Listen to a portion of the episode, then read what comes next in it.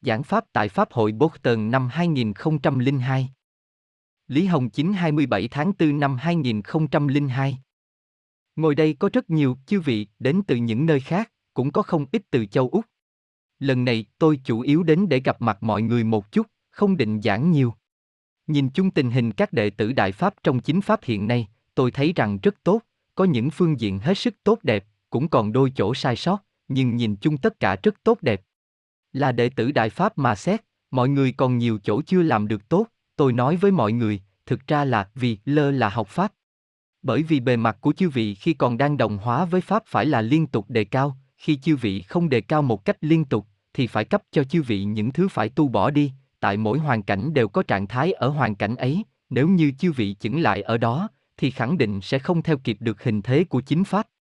Trong chính pháp, tôi thấy rằng khi chư vị làm được thật tốt đẹp, đều là những lúc chư vị có thể từ pháp mà nhận thức pháp, còn khi thực hiện còn có chỗ chưa tốt, thì tôi thấy rằng chính là không coi trọng học pháp, không thể từ pháp mà nhận thức pháp.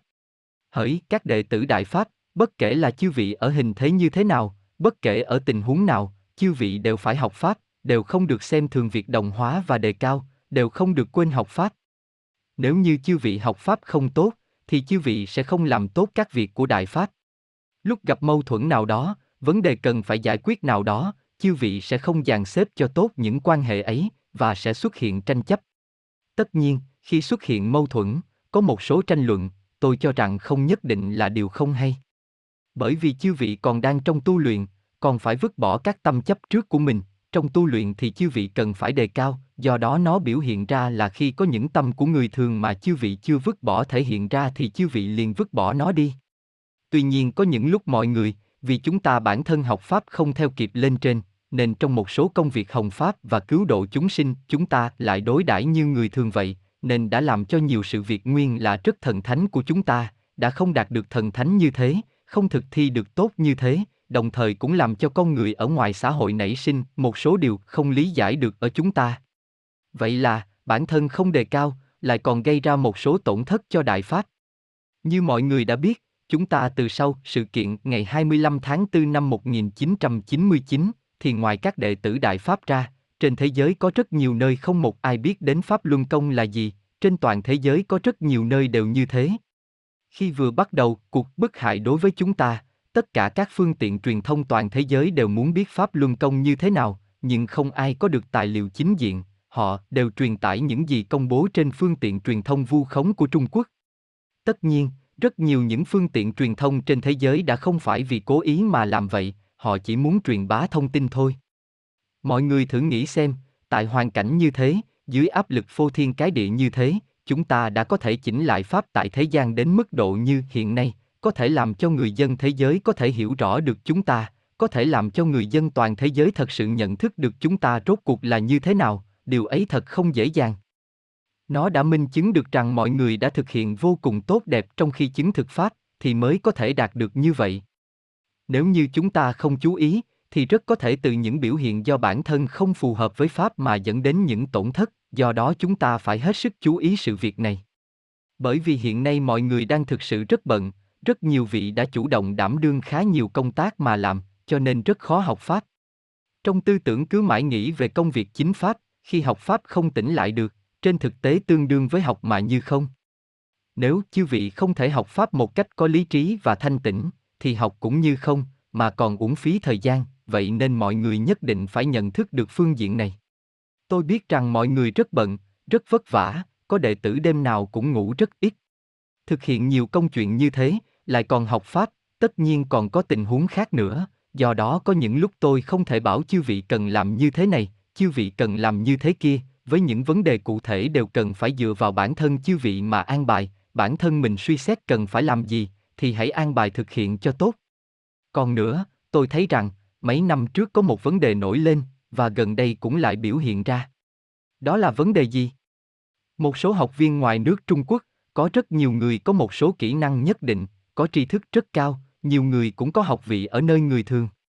Nói cách khác, tư tưởng của chư vị rất thanh tĩnh, năng lực cũng rất to lớn, vậy nên có nhiều việc chư vị thực hiện được rất tốt. Nhất là khi mọi người chủ động thực hiện một công việc gì đó, thì thực sự sẽ làm được rất tốt. Tuy nhiên, bởi vì năng lực của chư vị mạnh mẽ, mỗi cá nhân đều có chủ ý tốt của riêng mình, như vậy sẽ xuất hiện vấn đề. Người này có chủ ý tốt của riêng mình, người kia có chủ ý tốt của riêng mình, mỗi cá nhân đều cho rằng chủ ý của bản thân mình là tốt, cho nên thông thường vì vấn đề ấy mà xuất hiện tranh chấp. Hơn nữa vào lúc tranh chấp, bởi vì khi bình thường lơ là việc học pháp hoặc buông lơi tu bản thân, nên đã làm cho cuộc tranh luận của chư vị sa lầy vào trạng thái tranh luận của người thương. Các đệ tử Đại Pháp hễ thực hiện công việc nào đó, đều phải coi Pháp làm trọng, khi dàn xếp bất kể việc gì thì chư vị trước tiên phải nghĩ đến Pháp. Mọi người còn nhớ, tôi thường nói câu này với chư vị, rằng đệ tử Đại Pháp làm gì cũng trước hết phải nghĩ đến người khác. Mỗi khi phát sinh một sự việc nào đó, khi xuất hiện một tình huống nào đó, cũng không e dè việc nhỏ nhặt, thì niệm thứ nhất của tôi là nghĩ về người khác trước, bởi vì đã thành quen như thế rồi, tôi bao giờ cũng nghĩ đến người khác trước.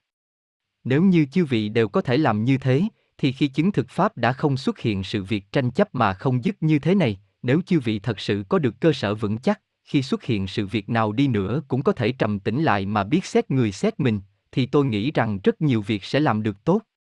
Có những lúc rất giống như tranh chấp của người thường, cá biệt có người tranh luận đến đỏ cả mặt gân cả cổ, bất chấp cả ảnh hưởng đến xã hội chung quanh, hoàn toàn tự coi mình đồng với người thường. Chư vị là một người tu luyện, là một đệ tử đại pháp, mà cũng không phải là một người tu luyện hết sức phổ thông. Như mọi người đều biết, bất kể tà ác kia điên cuồng đến đâu, chúng cũng sẽ không còn lâu nữa.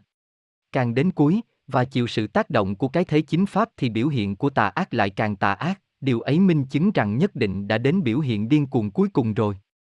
Nếu như sự kiện này thật sự sẽ kết thúc vào một ngày nào đó, thì sự việc cần phải làm trước nhất chính là sự viên mãn quy vị của các đệ tử Đại Pháp trong thời kỳ chính Pháp. Đến lúc ấy quay đầu xem lại con đường bản thân mình đã đi qua thì sẽ thấy mọi thứ đều minh bạch.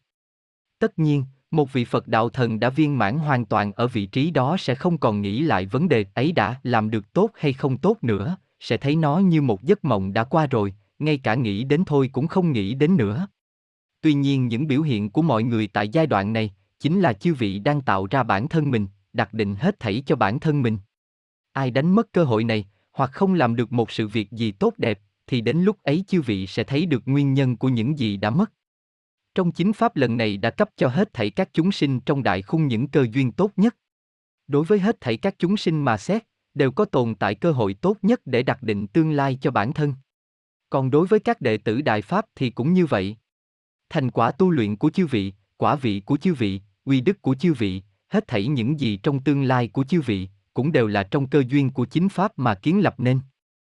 Nếu thực thi hết thảy mọi thứ không được tốt, thì đúng là tự làm bản thân thất vọng rồi.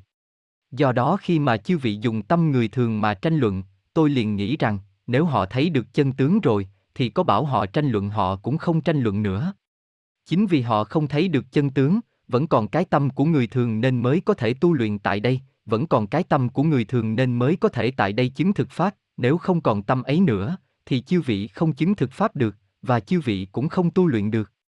Tuy nhiên tôi cần phải bảo chư vị biết coi trọng rằng làm thế nào để tận dụng tốt nhất những điều kiện này, sao cho làm được tốt hơn nữa. Dẫu bận rộn đến mấy, cũng phải biết đối đãi với bản thân mình như các đệ tử Đại Pháp, dẫu bận rộn đến mấy, cũng phải biết suy xét đến ảnh hưởng chung quanh. Từ khi bắt đầu sự việc ngày 25 tháng 4 năm 1999, rồi khi ngày 20 tháng 7 trở đi, thì những thủ đoạn vu khống lưu manh của tà ác đã làm chúng ta rất bị động, làm cho nhiều sinh mệnh chịu độc hại. Mọi người đã phải phó xuất biết bao nhiêu tâm huyết khi cứu độ chúng sinh, làm cho người ta có nhận thức mới về chúng ta. Như vậy khi thực hiện không tốt, thì rất có khả năng là chư vị đã phung phí những nỗ lực kia, một số sự việc mà chư vị làm, có thể đã vô ý gây tác hại. Biểu hiện của những người tu luyện như chư vị cần phải là thuần chính, có bao nhiêu người đang nhìn vào biểu hiện của chư vị mà rằng chư vị chính là tốt. Nếu như lúc bình thường chư vị không chú ý đến hành vi của bản thân, như thế người thường khi thấy biểu hiện của chư vị, bởi vì họ không lý giải được chư vị giống như nhờ học pháp thâm sâu mà có, nên họ nhìn vào hành vi của chư vị.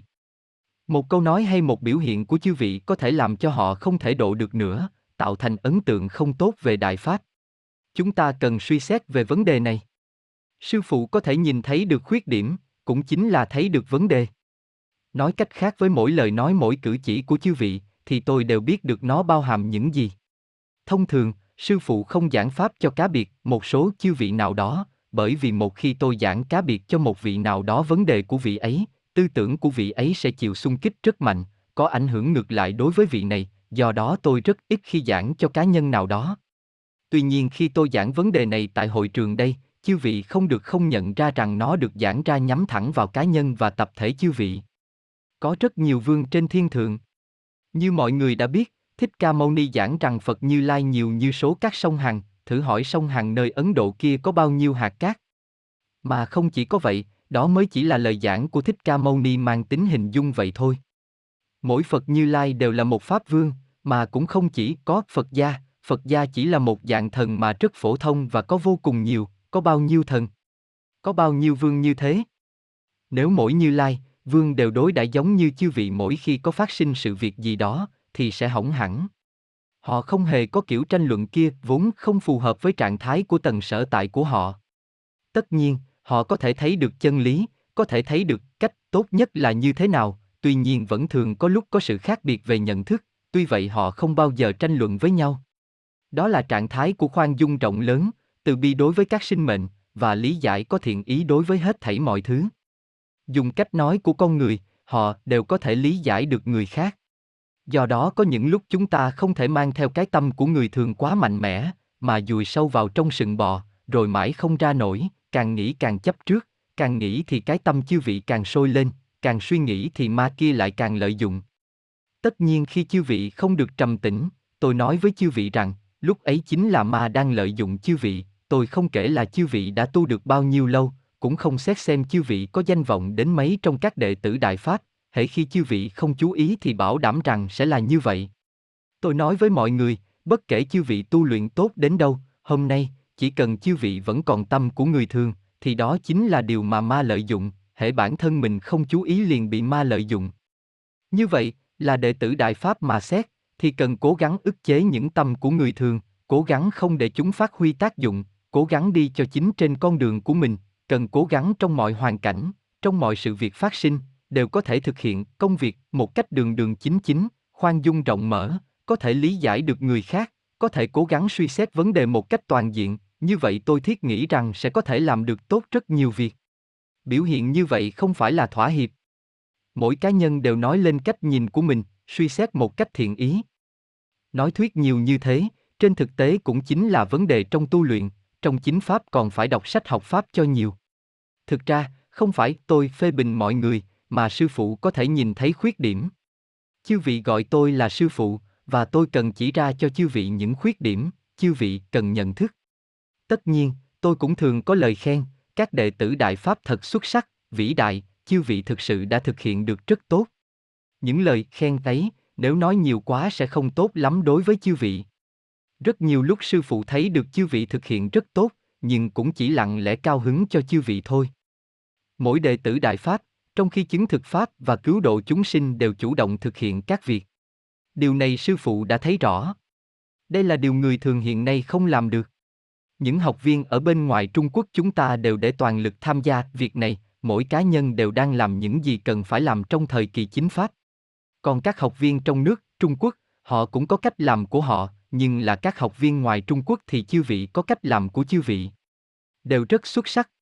Không phải vì chư vị làm một sự việc như nhau, mà mỗi cá nhân ở trong hoàn cảnh của mình đang làm những gì mà đệ tử Đại Pháp cần phải làm vào lúc này. Chư vị đang xuất phát từ tự nội tâm của bản thân mình mà làm, mỗi đệ tử Đại Pháp đều thật sự như một lạp tử của Đại Pháp, đang duy hộ Pháp, đang cứu độ chúng sinh.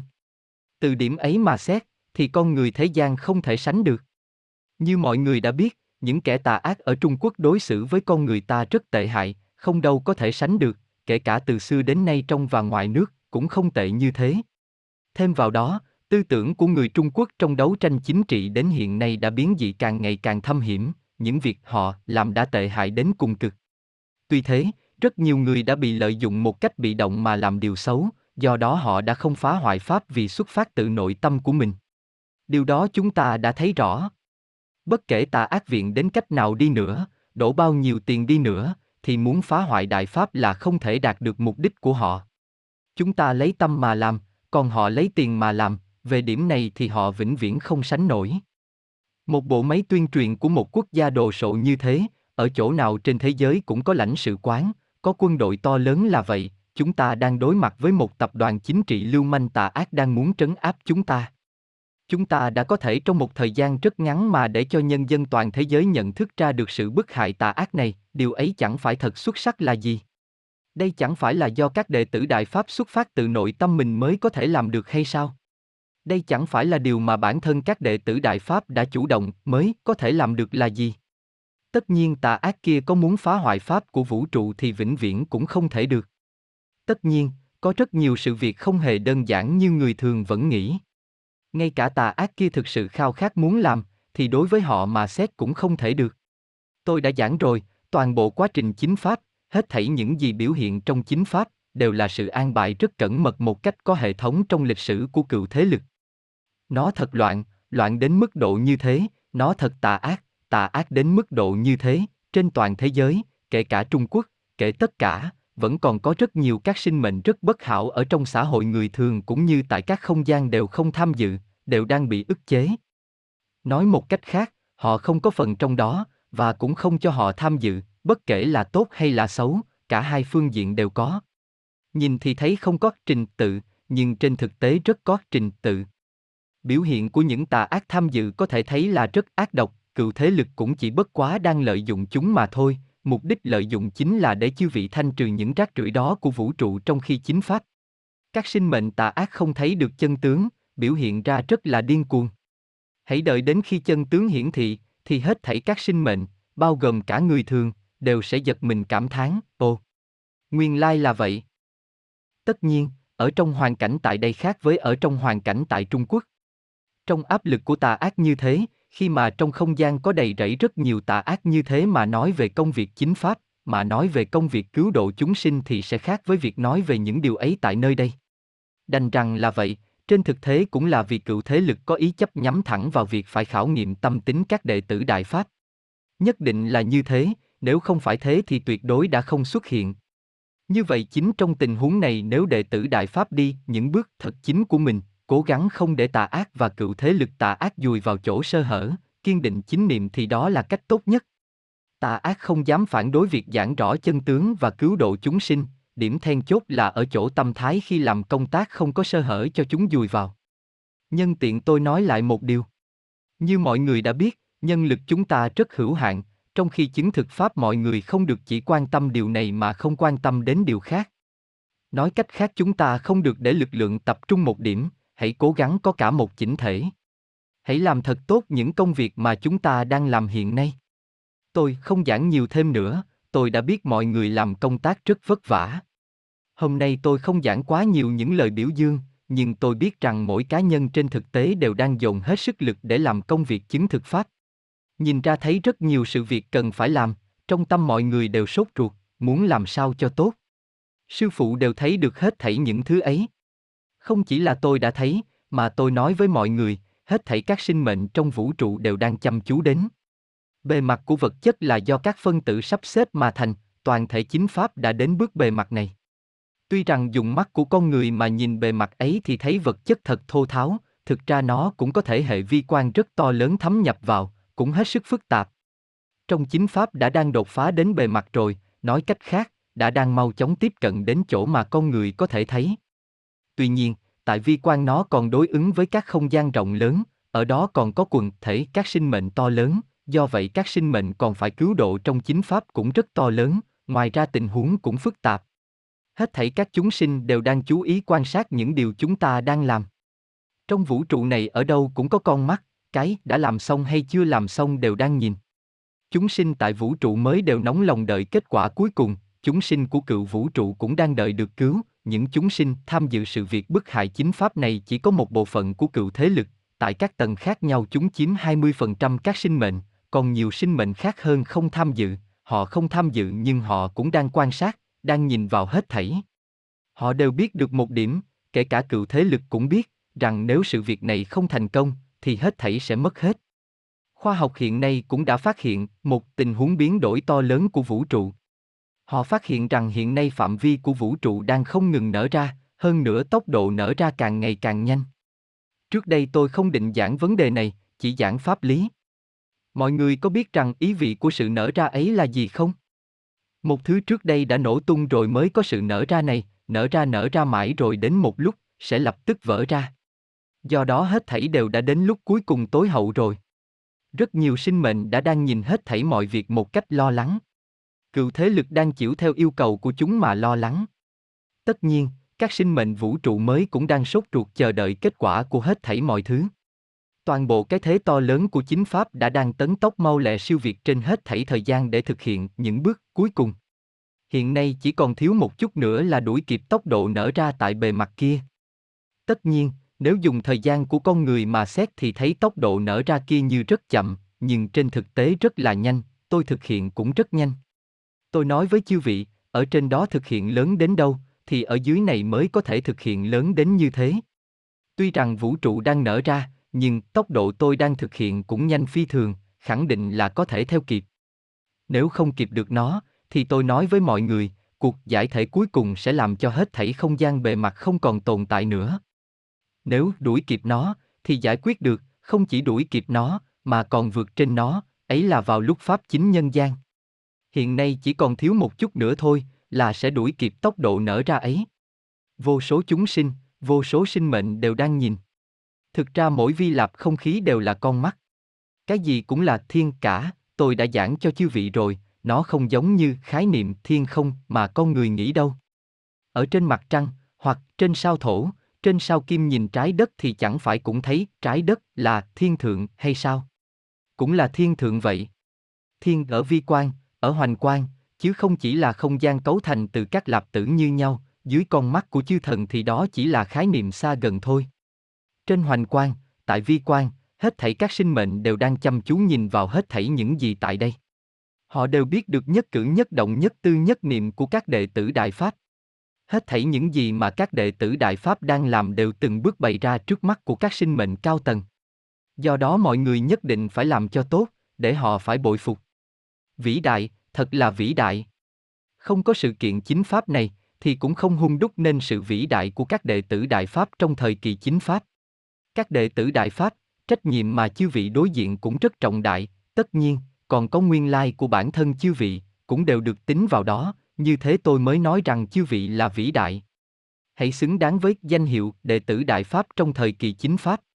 Điều này sẽ không có lại trong vũ trụ nữa, từ khi khai thiên tịch địa thì đây cũng là lần đầu.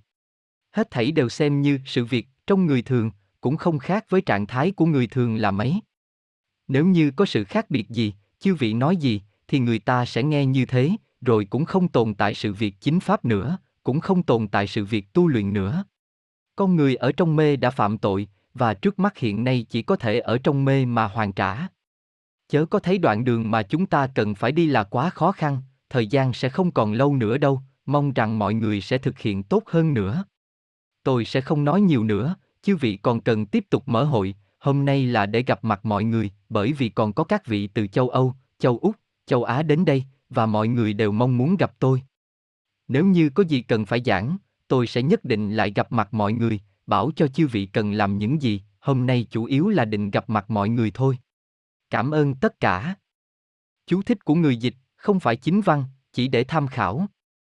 Cao hứng, mừng, ưng ý, vừa lòng, dùi sừng bò, rút vào mũi sừng bò, toàn ngưu giác tim, lối nói tiếng Hán ngụ ý rằng chui vào ngõ cục, duy hộ, duy trì bảo hộ, đại khung, gầm trời to lớn, đường đường chính chính, một cách đàng hoàng phóng quán rộng mở minh bạ cơ hờ chấm KHAI thiên tịch địa, mở trời lập đất, lạp tử, các hạt cấu thành nên vật chất, như phân tử, nguyên tử, lý giải, hiểu được một cách có lý trí.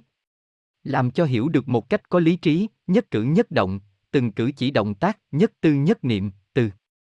NG suy nghĩ từng niệm đầu, phó xuất, chi trả, gánh chịu, hy sinh chấm ph ô thiên cái địa, che trời giấu đất, tức là chỉ cái thế lớn mại nhờ chấm quy u y vị, trở lại vị trí, ban đầu, thể hệ, hệ các thể, hệ thố NG chấm thin, trời, thiên không, không gian trời, thiên thượng, trên trời, vi lạp, hạt, hạt ở mức vi quan như phân tử, nguyên tử, vi quan, mức, cảnh giới vi mô, ví như ở các tầng nguyên tử, hay lạp tử nhỏ bé hơn. Từ trái nghĩa là hoành quan chấm vin mãn, viên tròn, mãn đầy đủ, đầy khắp. Về đầu trang